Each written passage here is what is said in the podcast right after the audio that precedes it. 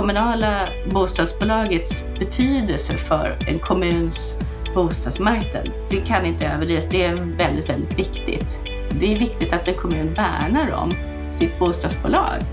Ett sätt att värna om det är att man kan sälja några bostäder för att kunna finansiera renovering och nyproduktion. Ett annat sätt är att se till att de har möjligheter för att bedriva en god verksamhet för sin kommun. Ja, de kommunala bostadsbolagen har sin betydelse, men hur blir det egentligen när de säljs till privata aktörer? Hur följs det upp? Linda Lövgren på VSB, hon har gjort en utvärdering av detta och märkt att det är ju inte så många kommuner som följer upp sina försäljningar av sina fastigheter och lägenheter. Vad får det för konsekvenser? Det samtalar vi om idag. Och efter samtalet så ska du få en kommentar av Lennart Weiss, ett ganska långt resonemang om vikten av att veta syftet först och främst. Varmt välkommen till Bopolpodden, en podd där vi vill fördjupa debatten, öka kunskapen, gräva lite djupare när det gäller våra bostäder, våra fastigheter. Hur kan politiken agera på ett bättre sätt? Hur kan marknaden, aktörerna agera på ett annat sätt så att vi får en bostadsmarknad som verkligen fungerar?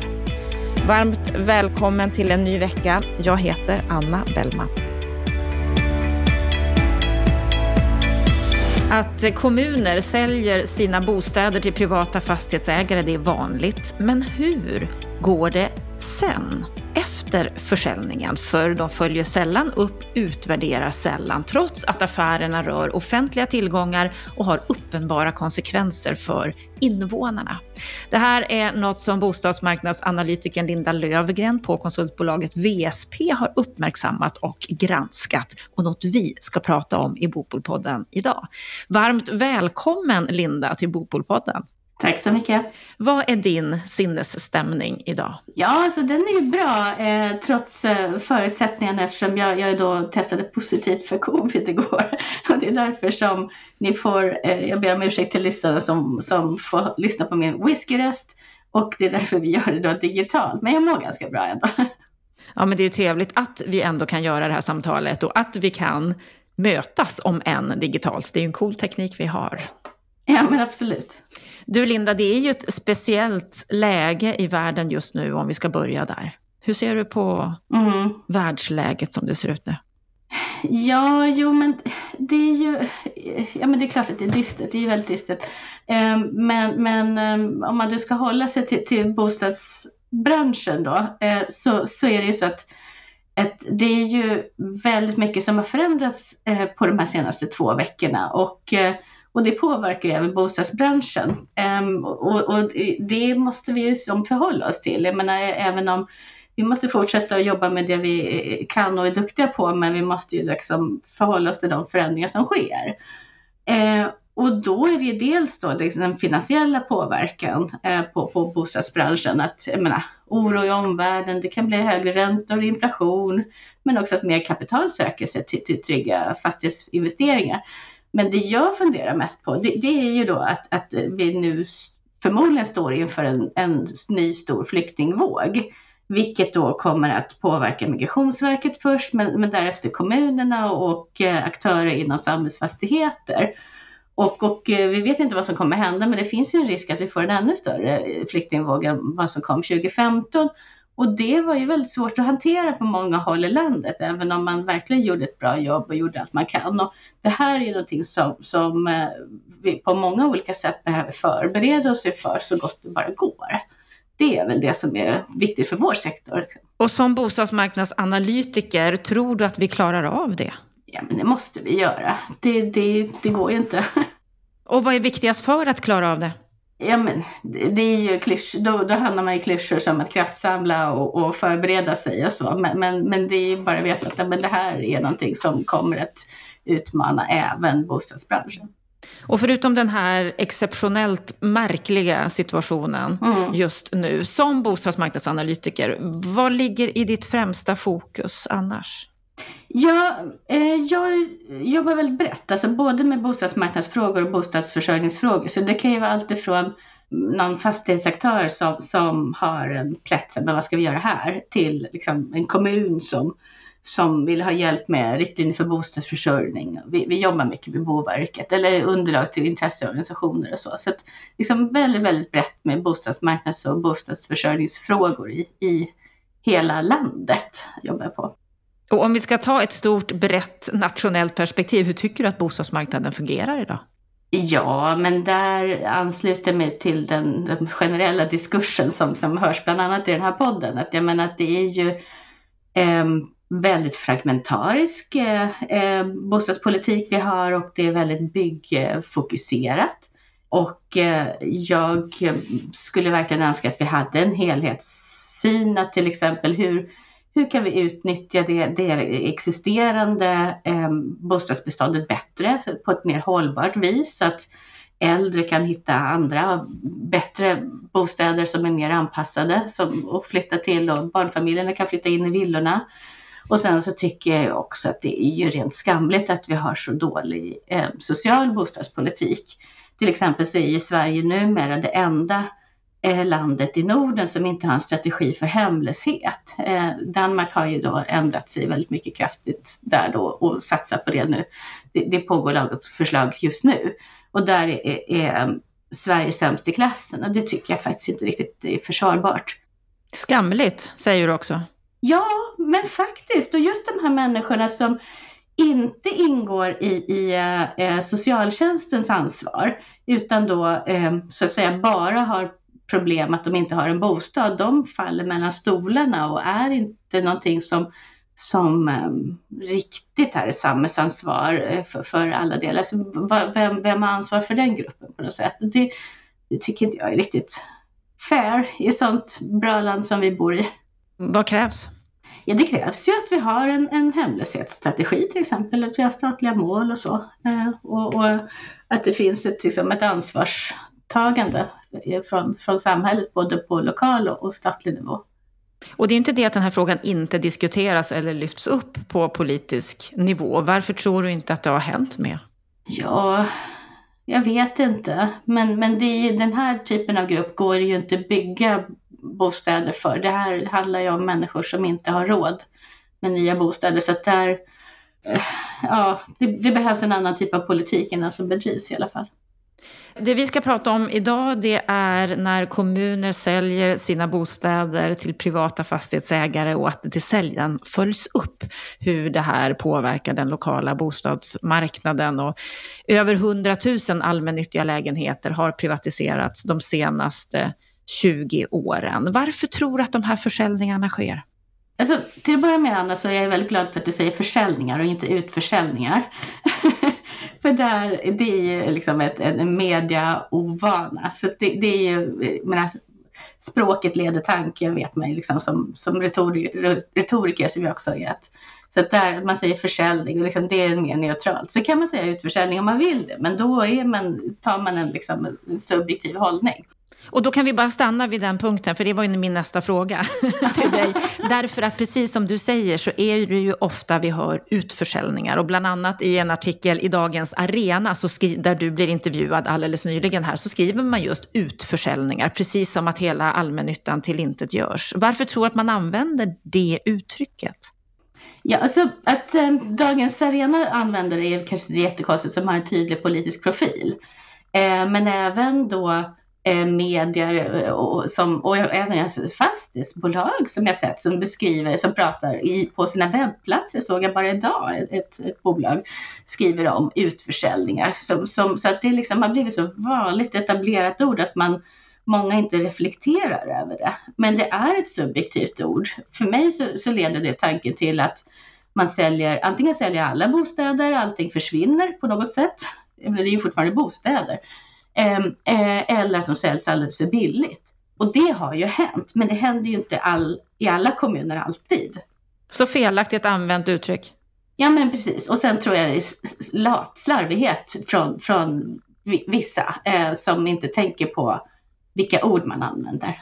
Men det är viktigt, tycker jag. Och då tänker vi på det nu. Nu pratar vi försäljningar, för det är precis det det handlar om. Varför görs de här försäljningarna av allmännyttan i många kommuner? Ja, men det kan ju vara massor av olika skäl som man gör det. Ja, men det kan ju vara allt ifrån att man då det här bostadsbolaget då vill effektivisera sin förvaltning. Det kan vara fastigheter som ligger långt bort från det övriga beståndet. Det kan vara andra typer av bostäder. Några kommunala bostadsbolag äger villor. Det kanske man inte vill ha. Det kan vara för att man vill få in pengar för renovering av resten av beståndet. Det är ju kanske det mest vanliga. Eller att kommunen bestämmer att man vill ha in nya aktörer i kommunen och då minska dominansen av ett stort kommunalt bostadsbolag. Och på så sätt så tycker jag att en försäljning behöver inte alltid vara så dramatisk. Jag menar, jag tycker att det kan vara sunt med lite konkurrens. Det finns nog lite trötta kommunala bostadsbolag här och var. Så. Men det är ju ändå så att när en försäljning av kommunala bostäder görs så ska det, kan man komma ihåg att det görs i en politisk kontext. Och de kommunala bostäderna är ju en del av det allmänna. Så till att börja med så är det ju väldigt viktigt att det sker en transparens i processen. Alltså varför det är ett politiskt beslut och varför fattas det här beslutet och att det är då transparent mot då kommuninvånare. Varför fattar man det här beslutet och hur har det gått till och så. Så att det liksom går schysst till. Och finns möjlighet att liksom överpröva på något sätt liksom från väljarna. Och sen så är det ju också så att det kommunala bostadsbolaget är ju förmodligen det allra viktigaste instrumentet som en kommun har för att styra bostadsförsörjningen i en kommun. Och säljer en kommun bostäder, då minskar ju kommunen inflytandet över bostadsmarknaden. Så att, och det kan man ju göra medvetet om man har ett väldigt stort och dominerande bostadsbolag eller liksom andra skäl. Men det måste ju vara medvetet att ja, men då finns det en del av bostadsmarknaden som den här kommunen inte kan påverka på samma vis längre. Ja, vad gör vi då? Liksom?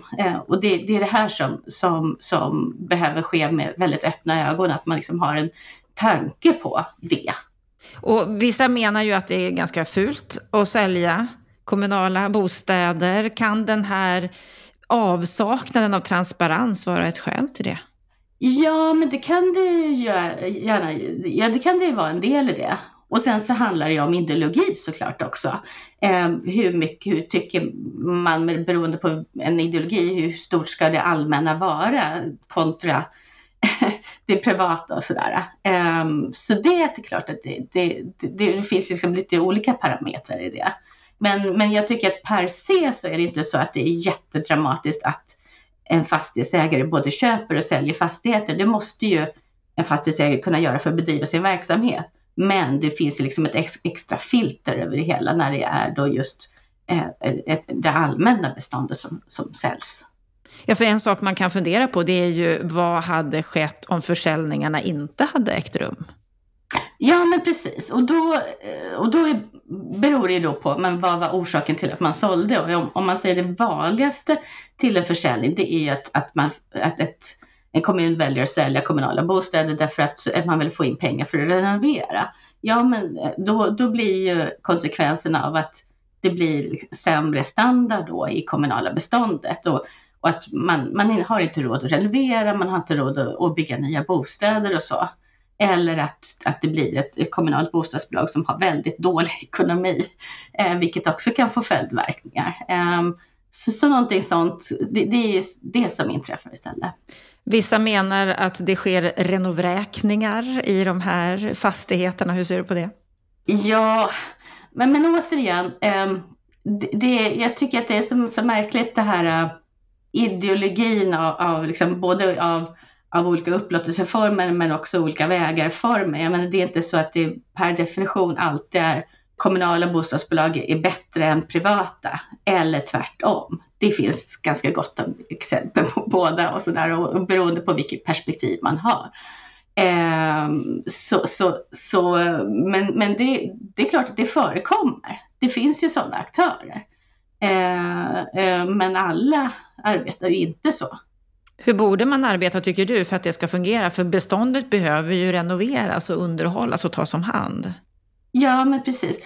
Och när det gäller renoveringar så kan man jobba på väldigt olika sätt. Där är det ju, jag menar, det går ju att renovera hela fastigheten, alltså man gör alla fastigheter, alla lägenheter i fastigheten, eller då att man renoverar liksom en lägenhet i taget. Och det är väl det som kanske är lite renovräkningar, att du liksom kanske styckerenoverar och sen så blir det mycket störningar då för de existerande och boende. Så det där kan ju vara olika åsikter kring och så. Men sen är det ju också så att vad händer sen då liksom efter renoveringen? Hur mycket höjs hyran? Hur mycket har renoverats? Och där finns ju exempel på kommunala fastighetsbolag framförallt som då där hyresgästen kan välja nivå på renoveringen. Det finns också exempel på kommunala fastighetsbolag där man då skjuter upp en hyreshöjning så att du liksom fasar ut den över liksom 5 upp till 15 år har jag sett på exempel då. Så att innan man höjer hyrorna ganska kraftigt, eller då att det också finns möjlighet att byta bostad inom beståndet om man nu inte har råd med en ny högre hyra efter renoveringen. Och det är ju sånt som, alltså, som en kommun har möjlighet att påverka om det fortfarande är kommunala bostäder, och där finns det ju lägre påverkan om det då är eller finns ingen påverkan från kommunen om det är ett kommunalt, alltså privat fastighetsägare. Men ofta de här renoveringarna som styckesrenoverar, som du säger, då är det ju någon som oftast har flyttat ut, då passar fastighetsägaren på att renovera och sen kommer det en ny hyresgäst. Ja, precis, så är det. Du, för ett par år sedan så fick du uppdrag av Växjö kommun att utvärdera det kommunala bostadsbolaget, alltså Växjöbostäders försäljning av bostäder till 2 privata fastighetsägare, Heimstaden och Victoria Park, där du har gått ut och reagerat på att det inte görs utvärderingar av de här försäljningarna. Vad är det du egentligen reagerar emot? Ja, men alltså, jag fick ju det här uppdraget av Växjö kommun, och en del i det uppdraget var ju då att också göra en omvärldsbevakning. Hur har andra kommuner jobbat och hur har det sett ut och så. Och jag blev så förvånad därför att jag menar, det kan ju inte ha gått någon spårlöst förbi att det här har ju varit liksom en aktiv levande debatt under ganska många år nu, och också väldigt starka känslor inblandade i den här debatten. Och jag hittade som ingen kommun som har gjort någon liknande utvärdering. Och jag hittade ingen forskning heller. Och jag hittade det fanns några interna undersökningar, men ingen objektiv utvärdering alls. Men varför är det viktigt? Till att börja med så är det ju en samhällsfråga som är väldigt vida debatterad, och människor har väldigt mycket åsikter. Om man ska ha en massa åsikter ska man ha och veta vad man har åsikter om. Eller hur? Och sen så handlar det om väldigt mycket pengar som byter ägare från det allmänna till det privata. Och om man nu ska göra det, ja men hur blev det då? Blev det bra? Och om vi nu ska då sälja fler bostäder, ska vi göra likadant som förra gången, eller ska vi ändra någonting i våra kriterier, eller liksom, varför blev det bra det här nu då? Och det vet ju ingen utom då Växjö. Är du förvånad över att det inte görs utvärderingar vid försäljningar? Nej, jag är inte jätteförvånad. Alltså när jag jobbar mycket med kommuner så märker jag att man gör inte alltid jättemycket olika utvärderingar och så. Det är jättestor skillnad på olika kommuner, det ska jag absolut säga. Väldigt stor skillnad. Men det ofta så kan det vara så att man kanske utvärderar, okej, men hur mycket bostäder har vi markanvisat, eller hur mycket, eller detaljplanerat, eller hur mycket bostäder har byggts i den här kommunen. Men överlag när det gäller bostadsförsörjning så är det ganska lite utvärderingar. Så det blir ganska som snäv syn på bostadsförsörjningen. Sen kan det också vara att det känns lite ideologiskt, det har varit starka känslor involverade, en väldigt högljudd debatt, och då vill man inte väcka frågan igen. Och så att ja, det enda som jag hittat efter min studie, så gjorde Hyresgästföreningen en studie, men den är ju då gjord utifrån deras perspektiv då, liksom en partsinlaga. Och vad resulterar den i?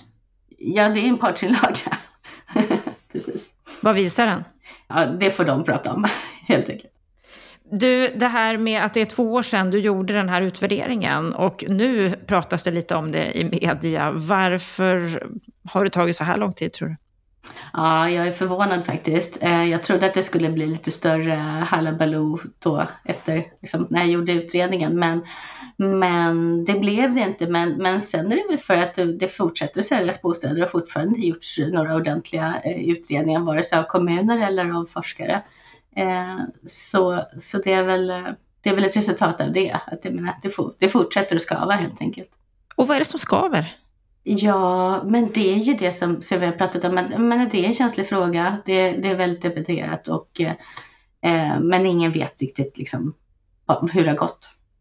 Och då tänker jag på en sak som du bland annat tar upp här i din utvärdering. Det är det här med kundnöjdhet. Att titta på hur nöjda är då hyresgästerna med att det har skett en försäljning. Vad har du sett där? Ja, och där är det ju så att så när man är konsult så får man ett uppdrag från en uppdragsgivare. Då kan man liksom inte alltid riktigt styra omfattningen. Så att, jag ska först säga att jag ger en enorm eloge till Växjö kommun som faktiskt liksom dels beslutade om att de skulle göra en utvärdering när försäljningen skedde. Och sen så gjorde de det några år efteråt, precis som de hade beslutat. Så det var jättebra. Men... det jag inte hade med i min utredning som hade varit bra, och det är att prata med hyresgästerna. Alltså att genomföra någon typ av enkät eller någonting sånt, eller intervjuer eller så. De hyresgäster som berördes, det var inte med i min utredning. Så jag fick ju då förlita mig på de enkäter som de olika fastighetsbolagen hade gjort. Och det hade man gjort mer eller mindre konsekvent kan vi säga. Och sen så gjorde då lokala hyresgästföreningen en liten lokal undersökning på mitt initiativ då.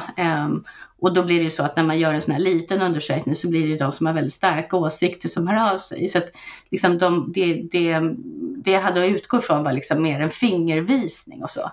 Men en liksom... entydiga liksom resultat att så här är det. Men som det verkade vara så var det ändå som att hyresgästerna till den ena privata fastighetsägaren var kanske lite mer nöjda än innan.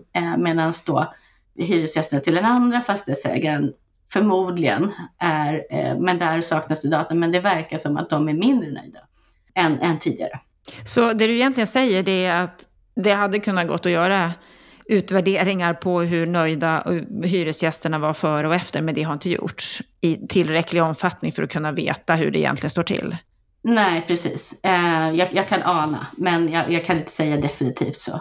Och det kan man ju också säga att jag menar till kommuner och kommunala bostadsbolag som ska sälja, ja men fortsätt att göra era såna här nöjdkundundersökningar och sådär även på de fastigheter som ska säljas och gör det innan så kan man liksom utvärdera sen hur nöjd var man då egentligen med den här hyresvärden. Ja, det låter som en självklarhet att göra. Ja, precis. Ja. Men. Men allt är inte det. Det finns ju bland annat Aktivbo, serviceindex. Precis. Används det? Ja, alltså, de hade gjort några såna här studier då, de här, men inte rakt av. Och sen så den ena aktören fick jag inte så mycket kontakt med kan jag säga. Så att i min utvärdering kan vi säga att den ena är svår att kommunicera med. Då får vi gissa vilken det är med andra ord eftersom det är två det handlar om. Du, det här med omflyttning. Vad handlar det om när lägenheter eller fastigheter säljs i en kommun?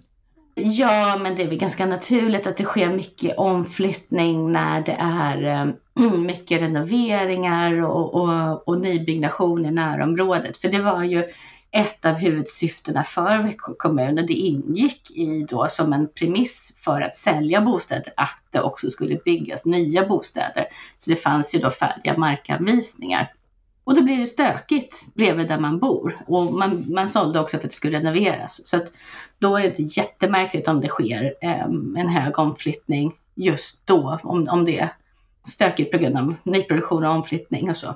Men jag vet ju inte hur det har skett på ett sikt. Och det där skulle man vilja se liksom, vad händer nu? Liksom. Du skulle vilja ta upp den här tråden igen och se vad har hänt nu? Ja, absolut. Ja, det är klart.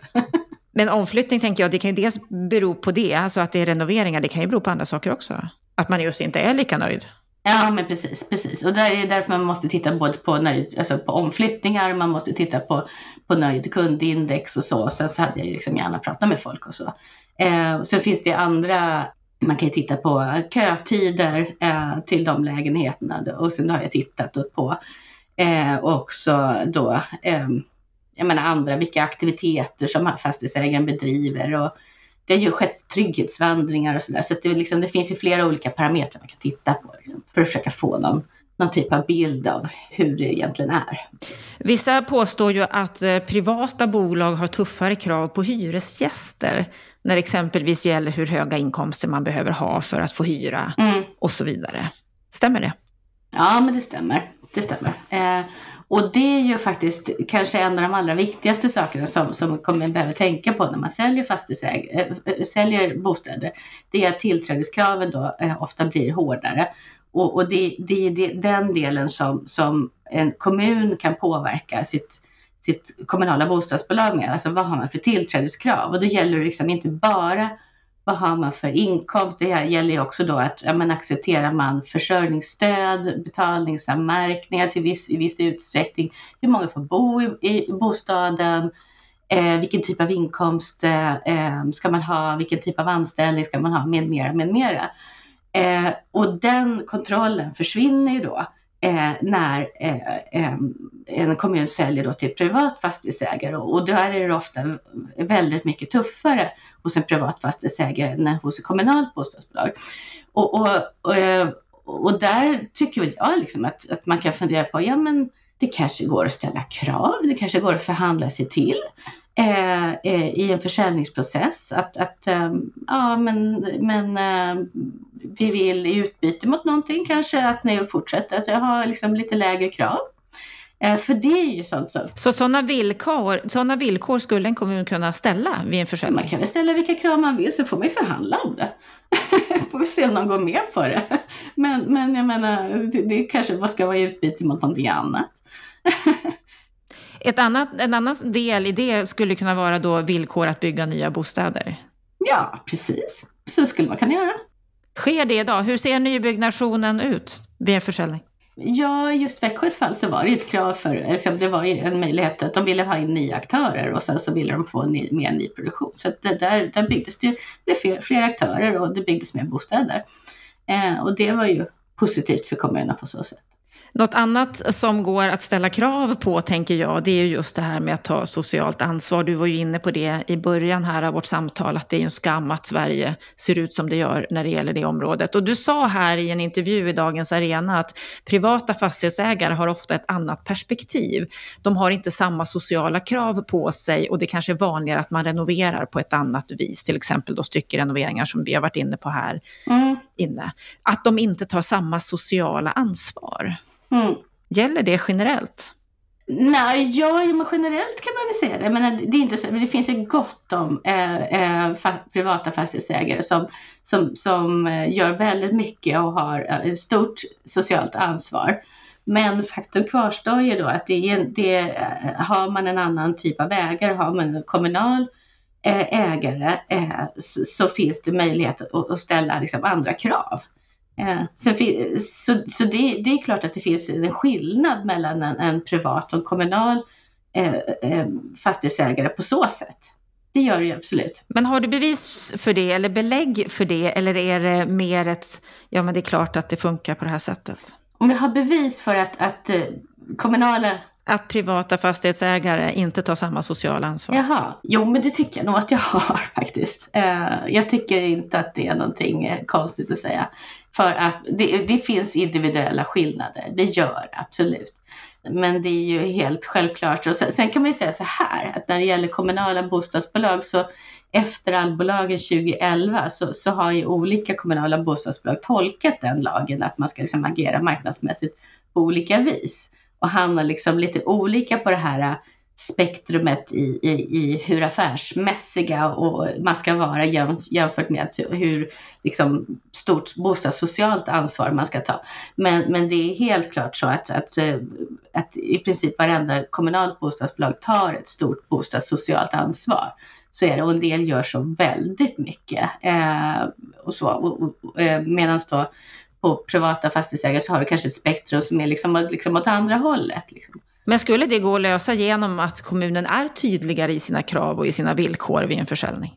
till viss del går det att göra, men sen går det inte att göra i all evighet. Jag menar, det är liksom, vi har ju en privat äganderätt, så att jag menar, du kan ju inte ställa alla krav i men kanske en övergångsperiod eller sådär, så att jag menar, under 5 års tid får ni ha vissa tillträdeskrav i utbyte mot följande markanvisning, kanske eller någonting sånt. Det går väl förhandla sig till vad som helst. Men det är klart att kommunen kan ju inte ha ju ett lägre inflytande över en privat fastighetsägare än över sitt eget bostadsbolag. Det är klart.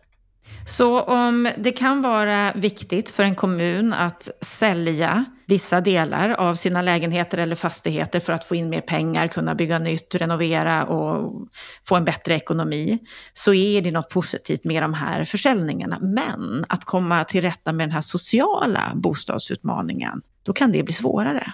Kan jag tolka det så?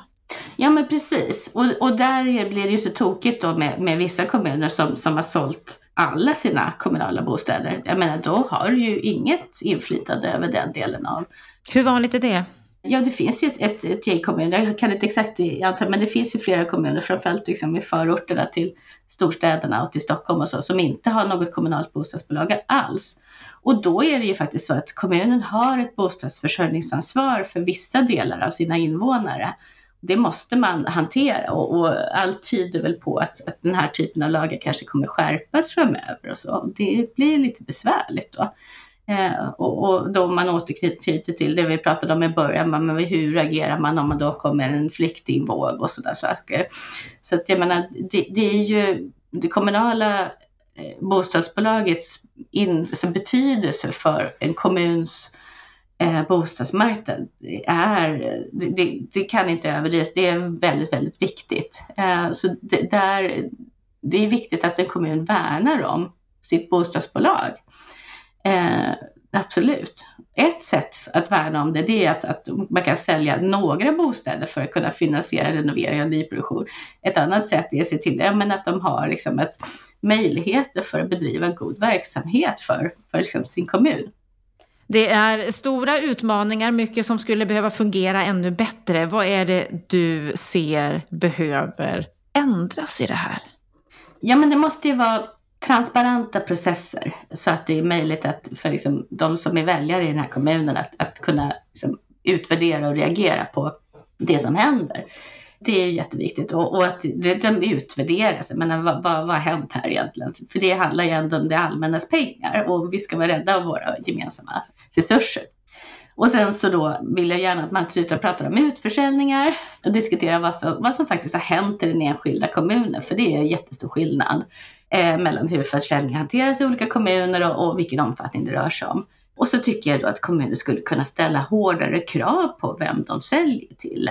Jag menar, att då kunna ställa lite bostadssociala krav och så. Det borde väl kunna gå att förhandla sig till. Mm, det borde kunna gå att förhandla sig till. Då får vi hoppas att de kan börja göra det också, eftersom det är ett problem som behöver lösas. Ja. Stort tack, Linda Lövgren, för att du var med i Bopolpodden. Det är 2 år sedan du gjorde din utvärdering. Nu är det på tapeten igen, och vem vet, kanske kommer det blåsa upp ytterligare efter det här samtalet. Det får vi hoppas att det händer saker. Stort tack för att du var med. Tack så mycket.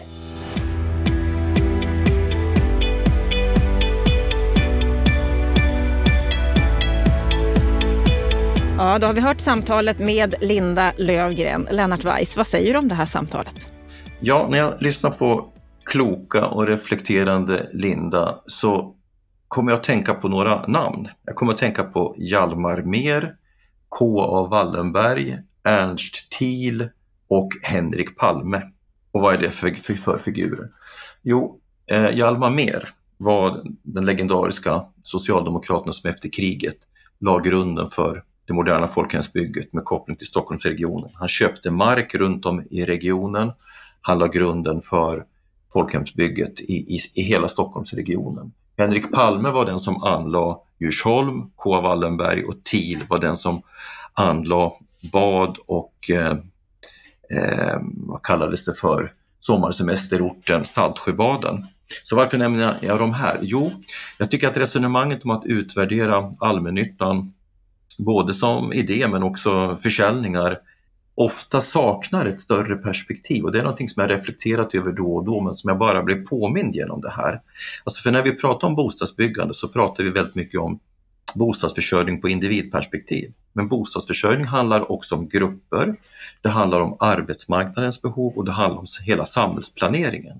Jag provocerade det där vid ett tillfälle nere på Stockholms handelskammare genom att säga att vad Stockholmsregionen skulle behöva, det är ett nytt Djursholm. Och då blev ju folk chockade. Socialdemokraten Lennart, ett nytt Djursholm. Men vad jag helt enkelt menar, det är att det man har sett de senaste 10-15 åren, det är att väldigt många mellansvenska städer har använt bostadsbyggande som en tillväxtmotor. Genom att bygga nya attraktiva bostadsområden som har fått fart på den lokala tillväxten. Men hör du det särskilt ofta i debatten, Anna? Hör du resonemanget om att vi skulle behöva bygga ett nytt Djursholm för att attrahera företag att etableras i Stockholmsregionen och skapa boendemiljöer i världsklass? Hör du talas om att man ska skapa bostadsmiljöer, till exempel Vaxholmsstäder, för att skapa nya attraktiva boendemiljöer som gör det attraktivt att bo och leva här i den här regionen? Hör du talas om att man ska skapa bostadsmiljöer som gör det möjligt för människor med svagare inkomster? Du hör nästan aldrig det. Och jag kan sakna den här sortens större perspektiv, både på varför allmännyttan finns, vilken roll den ska ha. Och då menar jag att den kan ha väldigt många olika roller. Jag vill bara avsluta det här introt med att påpeka att de som skapade egna hemsbolaget i Stockholm på 1930-talet, det var kommunala socialdemokratiska Göteborg, för man insåg att det behövdes en varierad bostadsbebyggelse och man måste skapa förutsättningar för människor med olika förutsättningar. Jag tror du får se min poäng här. Det Linda har gjort och har utvärderat och vänder sig emot, det är ju att försäljningen av allmännyttan, lägenheter, hela fastigheter, att det inte har utvärderats hur de här försäljningarna verkligen har inte bara gått till utan vad det har resulterat i. Hon menar att det här rör ju så många medborgare. Kan du hålla med henne i den kritiken? Ja, det är absolut. Alltså att man inte har utvärderat är ju oerhört märkligt, måste jag säga. Men det är ju nästan, men det är ju bara en spegelbild av att det är minst lika märkligt varför vi inte har en diskussion om vilket syfte de kommunala bostadsbolagen har. Det finns naturligtvis i ägardirektiv och så, men vad jag menar är att perspektivet på de här frågorna är lite för flackt, och det gäller också många debattörer och intresseorganisationer som diskuterar den här diskussionen, deltar i den här diskussionen. För jag menar så här, om du inte har definierat ett syfte med att du har sålt, då blir det svårt att utvärdera. Jag menar, du kan ju ha ett syfte att i en stadsdel som helt domineras av kommunala bostäder, att du vill ha en mer differentierad bostadsmarknad. Du vill ha in både fler privata aktörer, hyresaktörer, men du vill också ombilda till bostadsrätt för att få en differentierad bostadsmarknad. Ja, om du har det som mål, då blir ju försäljningen sannolikt, jag menar, då får du ett annat perspektiv, andra glasögon på försäljningen. Om du har till syfte att frigöra kapital för att bygga nytt, då ska det utvärderas mot det. Om du har sålt ut för att skapa förutsättningar för att bygga en helt ny typ av bostadsbebyggelse, alltså oavsett vilket marknadssegment vi nu pratar om, då ska det utvärderas mot det. Men här blir perspektivet väldigt individorienterat, och det är ju definitivt ett relevant perspektiv. Hur upplever hyresgästerna detta? Men jag menar alltså att det finns fler perspektiv, och jag blir bara påmind om att debatten om både det kommunala bostadsägandet men också hela samhällsplaneringens grundläggande syften är ganska flack. Jag blir påmind om det. Det är inte Lindas fel eller så, utan hon bara blottlägger någonting för mig här som jag tycker är väldigt intressant att reflektera över. En sak som hon sa i slutet av samtalet som ju rör det här du är inne på nu, det är att kommunala bostadsbolag är viktiga. Att de fyller en roll. Vad säger du om det? Är de så viktiga? Hon refererade bland annat till att vissa kommuner har helt sålt ut sin allmännytta och att det inte är bra. Ja, det är ju närmast infantilt, därför att det gör ju att man saknar ett väsentligt verktyg i verktygslådan. Om en kommun vare sig äger mark, om vi tar som Nacka, eller inte har ett kommunalt bostadsbolag, så betyder det i praktiken att man överlåter ju grundläggande bostadssociala behov på marknadskrafter. Man har alltså ingen politisk påverkan på det, eller i varje fall väldigt begränsad. När det dyker upp en flyktingkris och så vidare så kan man inte göra någonting. Kanske för att man inte vill. Så det är uttryck för en politisk vilja. Men om man tar det kommunala uppdraget på allvar, så som staten har gett kommunen att svara för samhällsplaneringen, Då är ju ett kommunalt bostadsbolag ett väldigt viktigt verktyg i verktygslådan. Men det är ju också just därför som jag tycker att det är så märkligt att kommunerna själva inte har en riktigt medveten diskussion om varför man har bolaget. Och då menar jag så här, jag kan ibland se företrädare för allmännyttan men också Hyresgästföreningen att de ser ett självändamål i att det kommunala bostadsbolaget bygger, att man förvaltar, att man dominerar vissa lokala marknader och att det alltid är fel att sälja enstaka hus. Det synsättet förstår jag inte. Därför att då saknar man det större perspektivet. Jag menar, om man till exempel tänker sig så här, Anna, att man bestämmer sig för att kommunen ska vara en motor i bostadsbyggandet men inte att äga. Ja, då är det ju rationellt att bygga och så säljer man för att frigöra kapital för att bygga nytt. Därför att för att kunna finansiera nyproduktion så måste man ändå ha en rejäl kassa idag, du måste ha ett eget kapital och därför så blir det omöjligt för framförallt svaga bolag att både bygga och förvalta långsiktigt, i synnerhet som man också då försöker hålla ner hyrorna, vilket ju gör att man inte skapar värden för att nyinvestera. Så att man måste alltid ställa de här frågorna i perspektiv på vad är egentligen det politiska syftet, och det är ofta väldigt illa formulerat. Och ett syfte med vår bostadspolitik är att kommunerna har ett bostadsförsörjningsansvar. Vi var ju inne på det rätt mycket när det gäller just den sociala bostadsförsörjningen. Du har ju nämnt det här nu också. Att kommuner har också det sociala bostadsförsörjningsansvaret. Att det är viktigt att de har det. Kan de vid en sån här försäljning av sina fastigheter ändå ställa hårdare krav kring att den sociala bostadsförsörjningen ska fungera även i en privat regi? Absolut, och det kan man ju göra även om man inte säljer ut. Jag brukar ta som exempel att Veidekke, när vi hade Veidekke bostad fortfarande i familjen, mig veterligt aldrig hade fått en förfrågan i samband med en markanvisning att reservera 2-3 lägenheter eller kanske 2-3% utav det vi skulle bygga för särskilda bostadssociala ändamål, till exempel för förtursplaceringar. Det skulle kunna hanteras på olika sätt, antingen att kommunen köpte dem och placerade, eller att man skrev in det i mark- och exploateringsavtalet att det fanns ett villkor där. Vi har aldrig fått en sån fråga, mig veteligt. Så det är ju ett exempel på att kommunen kan ställa den typen av krav när man gör affärsmässiga överenskommelser. Skulle man kunna göra det när man säljer ut? Ja, nu är det ju inte så att det kommunala bolaget är ju inte kommunen. Observera, det är ett bolag som ska bedrivas utifrån ägardirektivens egna syften. Det finns ju där liksom ett missförstånd att de kommunala bolagen finansieras utav skattebetalarna. Det gör de ju inte. De finansieras utav hyresgästen. Sen kanske det finns lite eget kapital i botten från långt tillbaka. Så att det är ju ändå en skillnad på kommun och kommunalt bostadsbolag. Men ägaren, kommunen, kan ju ställa krav på det kommunala bostadsbolaget. Och det är klart som sjutton att ägaren kan ju också i samband med att man gör en försäljning rikta krav i samband med den försäljningen. Men kan de rikta kravet på privata bostadsaktörer?